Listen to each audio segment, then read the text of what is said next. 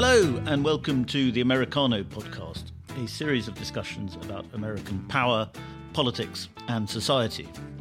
On each episode, I will talk to an American expert or an expert on America about something that's going on in America in 2023. I'm thrilled to be joined by Shawn McCreesh today, who is a features writer at New York Magazine covering media, politics, and power and he's written a very good piece called George Santos MAGA It Girl. Shawn, I think for our British listeners, we should sort of do a bit of background on George Santos in case they haven't been following his story, because it is an extraordinary one. Let me start with of an introduction. You can correct me if I get anything wrong or add any more detail. There was a bit of a Republican red wave in New York in the midterms in November. And one of the seats that the Republicans won was the third district, which is Long Island. That, that's right, isn't it? Yeah, it's Long Island. It's a little bit of Queens, but mostly it's Long Island. And a little bit of Queens. And George Santos, who was a gay married man, won a seat there. And there was a lot of sort of talk about this red wave in New York. And Santos was seen as a sort of possible star of this little wave. But then it very quickly transpired that he was a, or is a, fabulist and had invented all sorts of extraordinary things about his past. There were then all sorts of calls for him to be sort of thrown out of politics, but the Republicans have a very slim majority, and he finds himself still in politics, still in Congress. Obviously, it's quite a big deal to throw him out, but there aren't any obvious moves afoot to get rid of him. And he's even got a bit of a sort of cult status, as you refer to in this piece, because he's such a fabulist. Is that a fair summary? Am I missing out? Anything? Yeah, yeah, that's a fair summary. Although fabulous is putting it lightly. I mean, this person is talented, Mr. Ripley level maniac. He has like four different names. He claimed that his mother died in 9-11 he's more than a, a, liar he appears to be a con artist there are all these sort of scams it seems he was running on veterans he was possibly committing financial crimes in brazil. He's just had all these insane insane different identities. He claimed to work for goldman sachs. He claimed to have had employees who died in the pulse lgbt nightclub shooting. It's almost pathological. He you know it was this incredible thing where because a lot of the systems are so atrophied and hollowed out now including the local news environment that somebody with this much baggage and this much stuff out there was able to squeak in and it didn't all come out until afterwards and so once it began and the, and the stories started coming on, I mean, it was every day there was another crazy, outrageous thing that was discovered. And people were sort of just waiting for him to bow out. Like, there's no way somebody like this could hold office. But he's been sort of brazening through it these last couple weeks. And I think by the time I was with him at this bar last week or, or the other day, whatever, I think of this moment as him turning the corner where he's now just going to own his villainy and kind of just plow ahead. And it's this remarkable thing that I don't really know if somebody could have the balls to do this pre Trump. Um, yes. Um, in the in the pre-Trump world because it's just so outrageous. Yes, well, let's get on to the Trump element of it. But first of all, it's quite a damning indictment of the Republican Party, the media, the Democratic Party, since they should have done some pretty good oppo research on him uh, and they don't seem to have landed any significant blows before he won the election. I mean, it's quite a damning indictment of a lot of things that he was able to get as far as he has. Yeah, this piece that I've written it, it, begins with George Santos, and it's basically about George Santos, but it really twists into a mini profile within the piece of his director of operations, who is this sort of crazy bomb throwing Steve Bannon protege. He aspires to be Roger Stone, and he spoke very plainly and directly with me about the strategy that they have with him and how they look at him as a candidate now. And in the piece, we go to Staten Island because that's where the operative is from. And I have all these run ins with these sort of disaffected Republican Staten Island voters. And I'm standing there, they're the guy's neighbors, and he tells them, Oh, I work for George Santos now. And me being a member of the media and part of the liberal elite, I'm thinking, oh my God, these people are going to think George Santos, how could you do that? And they all just sort of shrug and go, eh, yeah, so the guy's a liar, aren't they all? And I think people are so cynical and so apathetic that it, w- wasn't as remarkable to these people as it was to somebody like me. because that's how much people hate politicians and the media in this country. Well, I wondered reading the detail you put about Vish Burra is fascinating and, brilliantly done. To what extent do you think Burra and to a certain extent Santos are trolling's perhaps the wrong word, but they are deliberately lying because it's funny to them. It's funny to them the extent to which they can get away with it. I don't think trolling's the wrong word. I think it is the right word. I think they're both trolls and true believers. Another aspect of this whole thing that interested me that I tried to capture in my piece that I hadn't really seen elsewhere is that these guys are kind of the first post Trump generation of young people to get their hands on power. They were in their 20s when Trump got elected, and they were this little group of friends who kind of hijacked this young Republicans club, which had become this sort of sleepy club in the city. You know, there are barely any Republicans in New York, and the ones they had were these sort of, I don't know, suit wearing, tax policy obsessed nerds. And it got overrun by these crazy MAGA people. And Santos was one of them. He was just some guy from Queens who was a right winger that would hang out at this clubhouse with this other guy from Staten Island. And then there's a third guy who runs the thing and it's kind of a tale of these like outer borough maniacs who were obsessed with Trump that took over, and then one of them gets elected. And, you know, they're Trumpist in the true sense that they really just exist to piss off the left. I, I mean, look, they do have certain policy positions that they feel strongly about that make them MAGA people, but I do think that the primary function of these people is just to piss off the left and do outrageous shit. And it's working. Yeah. Well, there does seem to be that sort of sniggering element to a lot of these young Republicans. And in Santos, they have the perfect sort of snigger figure because they're nihilists, essentially. Yes. And they think that the system is so corrupt and rotten that it doesn't matter being corrupt and rotten yourself. And in fact, yes. it's funnier if you are. Yes. As always with these people, it's if you sit down and really try to rationalize it, it'll drive you nuts because all they they're railing about corruption and and liars and this and that and and then you know this guy is literally like scamming people out of money and has like all these investigations into him and he seems to be more corrupt than anybody but they have an answer for everything but it doesn't really make sense you kind of have to just take them at face value they're trolls and honestly their base would rather have somebody like george santos in there pissing off the establishment than the establishment itself. Mm. They'd rather have somebody like that in there than Mitt Romney because they do have a burn it all down desire, and, and that's why they elected Trump. Yes. As you suggest in the piece, that polls would suggest that while they managed to win in November, the number of burn it all down, piss everyone off voters is not enough to win them an election. I think so much has emerged about Santos now that you would probably bet that he's not going to win again you know they've got this whole strategy to refashion him and make him into this sort of MAGA icon and I think that will work with the base. Where this guy is from, I mean, there there are neighborhoods from Queens in there. There are neighborhoods from the North Shore of Long Island. I think enough people will be mobilized to get him out of office. I mean, by then he'll probably have some dumb job on Fox News or something depressing like that. But I don't see how he could win again. But in this country, you never know. Let's talk a bit about his money because that's all rather mysterious. He seems to have gotten hold of some money through various scams, it seems. Allegedly, maybe we have to say still. But n- no one's quite sure how much money he has, where it came from, that sort of stuff. Can you give us a bit of detail? Yeah, I don't know either. This is something my editors really wanted me to try to nail down, but I just don't even know how to go about that. I'm not a very good investigative digger. But he is this guy who it appeared that he was always sort of dodging eviction, him and his sister, and it seemed like he could barely pay his rent and he's got this mysterious past in Brazil and these sort of check cashing schemes. And then all of a sudden he has his hands on all this money.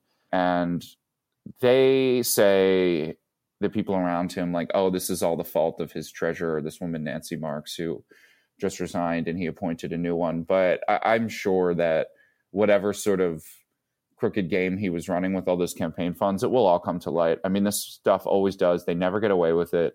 The House Ethics Panel just appointed an investigation into him. It'll come out eventually, whatever it is that he's doing.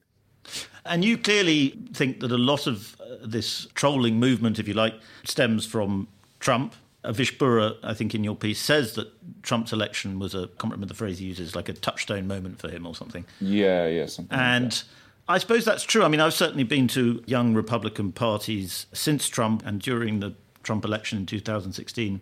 And there was this sort of moment of, it was a red pilling moment, I suppose, for them, where they all suddenly thought the world order is disintegrating and we can have a lot of fun here. Yeah, for them, there is an aspect of it's fun for them. And even that Young Republicans Club, they've hijacked it. And some Republicans would say what they're doing is driving it off the cliff. But you could take another view of it, which is that they've made it this sort of hot destination for people in their world. That gala that they put on now every year has become a complete freak show. And it's hugely attended. And you've got Marjorie Taylor Greene on the stage saying that if she and Bannon had done January 6th, they would have won. And I was there the year before, and Rudy Giuliani was like saying all this crazy stuff on stage about Hunter Biden's laptop. And they've got these kind of characters, and they get up there and they really push the envelope. This guy, Vishwa Burra, was I discovered in the course of doing this piece, I went back and watched his speech and realized he had just ripped off whole chunks of Mussolini's speech that he made to justify the invasion of Ethiopia. I mean, these guys are trolls. They really, really push it. And they love when the media freaks out. And for them, it's all a game. And, and if it sounds funny, haha, but what's scary is that there are people who listen to this shit and take it seriously. And then you end up with something like January 6th. So you know, it's like how funny is it really? Well, to what extent? I mean, obviously, self-hating media people are inclined to blame the media itself, but I, I think to a certain extent, the media can be blamed in America because of the hysterical reaction to so many things that turned out to be not worth being hysterical about. That now a lot of voters, when they see the media saying this person is unacceptable, a lot of voters think, oh, well, actually, I quite like him. Oh, definitely. The media is awful. Yeah. I'm glad we agree about that. Yeah. yeah, yeah. I completely agree. I mean, they've made their own bed. And what's next for George Santos then? I mean, he will survive until until the next well election? he doesn't he definitely doesn't seem like he's going to resign. Like i said this scene that i saw of him in the bar i mean he's having fun now. He's a celebrity. I think this is what he always wanted. So i think they're just going to own it. The strategy they're doing now is they're going to try to show the base that he is like the most hardcore MAGA person up there. I think they want him to be part of this trollish triumvirate along with Matt Gaetz and Marjorie Taylor Greene and hopefully that will make him some kind of gold status member of their little club. And I don't know if I had to predict, yeah, I could see him being voted out, but not before he gets some pathetic spot on Fox Nation or maybe his own little podcast on Bannon's network or whatever it is these people do. But they're essentially media figures themselves. And you can see that's what he wants to do. I, I don't really see how somebody this unserious and unscrupulous could really be a legislator in it for the long haul. And yeah, I mean, it's such a departure from the sort of New York Republicans of yore. And you think about Peter King and these people from Long Island who had those seats for a very long time. And it's just a sad thing for the voters, actually, I think. Do you think, though, it will disintegrate eventually because it has to disintegrate? Because within the populist nationalist movement in America, there are a lot of people who take it very, very seriously. You know, you think about J.D. Vance or someone who, whatever his Twitter activities, he's quite a serious person. He doesn't. He's not a, a troll in the same way. Right. And eventually, don't those people get frustrated with these guys who are just having fun and essentially making a mockery of the whole process? I don't know, probably, but I think those people are also very afraid of their own base. You, you, can see it with the Fox News stuff. I mean, Fox News is a bunch of trolls, but they don't get out of line. So I think they have to be very, very careful. It's a hard line to toe when you're feeding your base all this crazy stuff. And I don't know, you sort of have to stay on message and you can't go against one of your own. And I, I think MAGA world people are scared a lot of the time. Mm. It's interesting you mentioned Fox. There's been a lot of talk that Fox News has this silent ban on Trump from appearing. Rupert Murdoch uh, seems to have set his stall out against Donald Trump, at least for now. Do you think that can continue if Trump continues to push ahead in the polls? And how does an organization like Fox handle a movement like the Trump movement in 2023? I'm not sure it's so interesting because now everything's through the context of this crazy Dominion lawsuit, which is turning out to be, I think, a bigger scandal than probably even the phone hacking scandal, which yes. is something your listeners will remember. It's a huge, huge deal, and we're right in the middle of it right now. So I think the answer to your question will really depend on what happens with all of that and we'll we'll know soon enough. Well, let's explain it for some listeners who won't know. Dominion was the company, which is now reported as a purely innocent company, really, that was caught up in this whole idea of a stolen election. And there was a lot of internal debate at Fox over how to treat Dominion. That's right, isn't it? Yeah, and the Fox, the primetime host, and others were having on their shows these Trump world figures who were going on there and just spewing complete nonsense about a stolen election, and they kept blaming this Dominion voting software. And the software company, the the Dominion, just kept telling them like basically cease and desist. You can't have these people on there saying that about us. It's not true and you know it's not true. And they kept having them on anyway and now it's gone to you know they sued and there was like a discovery period and now all these communications of all the top fox figures people like tucker carlson and even all the way up to rupert murdoch their emails and texts show that they of course knew that the people they had on their shows were complete maniacs and they were letting them say it anyway because they were so afraid of upsetting the base. And they learned very quickly after they called Arizona for Biden first. And a lot of those crazy people t- changed the channel and never looked back. And this guy, Vish Burra, is one of them. I mean, he hates Fox News because of that decision. Mm. So, this is the prime example of being afraid of your own viewers and your own base. It's just interesting because it's like a Greek fable or Shakespearean or something. You know, they're they're the ones who help make these people so crazy and they did it for money. And then in the end it might be the thing that really cost them billions of dollars. So they went too far almost. And also there's an extent to which within this movement there are a lot of people who are media grifters themselves. And by railing against fox news they can create their own little empires and we're seeing a fair amount of that already And in the last few years we've seen different channels grow different media publications grow just to cater to this MAGA right. Absolutely. It's so interesting. The right wing media world here is so different because they have fewer outlets and options than the blue team does. And on the red side, it's like Fox is such a juggernaut that a lot of conservative people who have books to push and want to be TV people and, for lack of a better word, media whores, they're so afraid of pissing off Fox, even if they really hate Fox because the platform is so huge, they have to be on there. And it doesn't take much to piss off Fox. And once you're blacklisted from Fox, you're sort of screwed.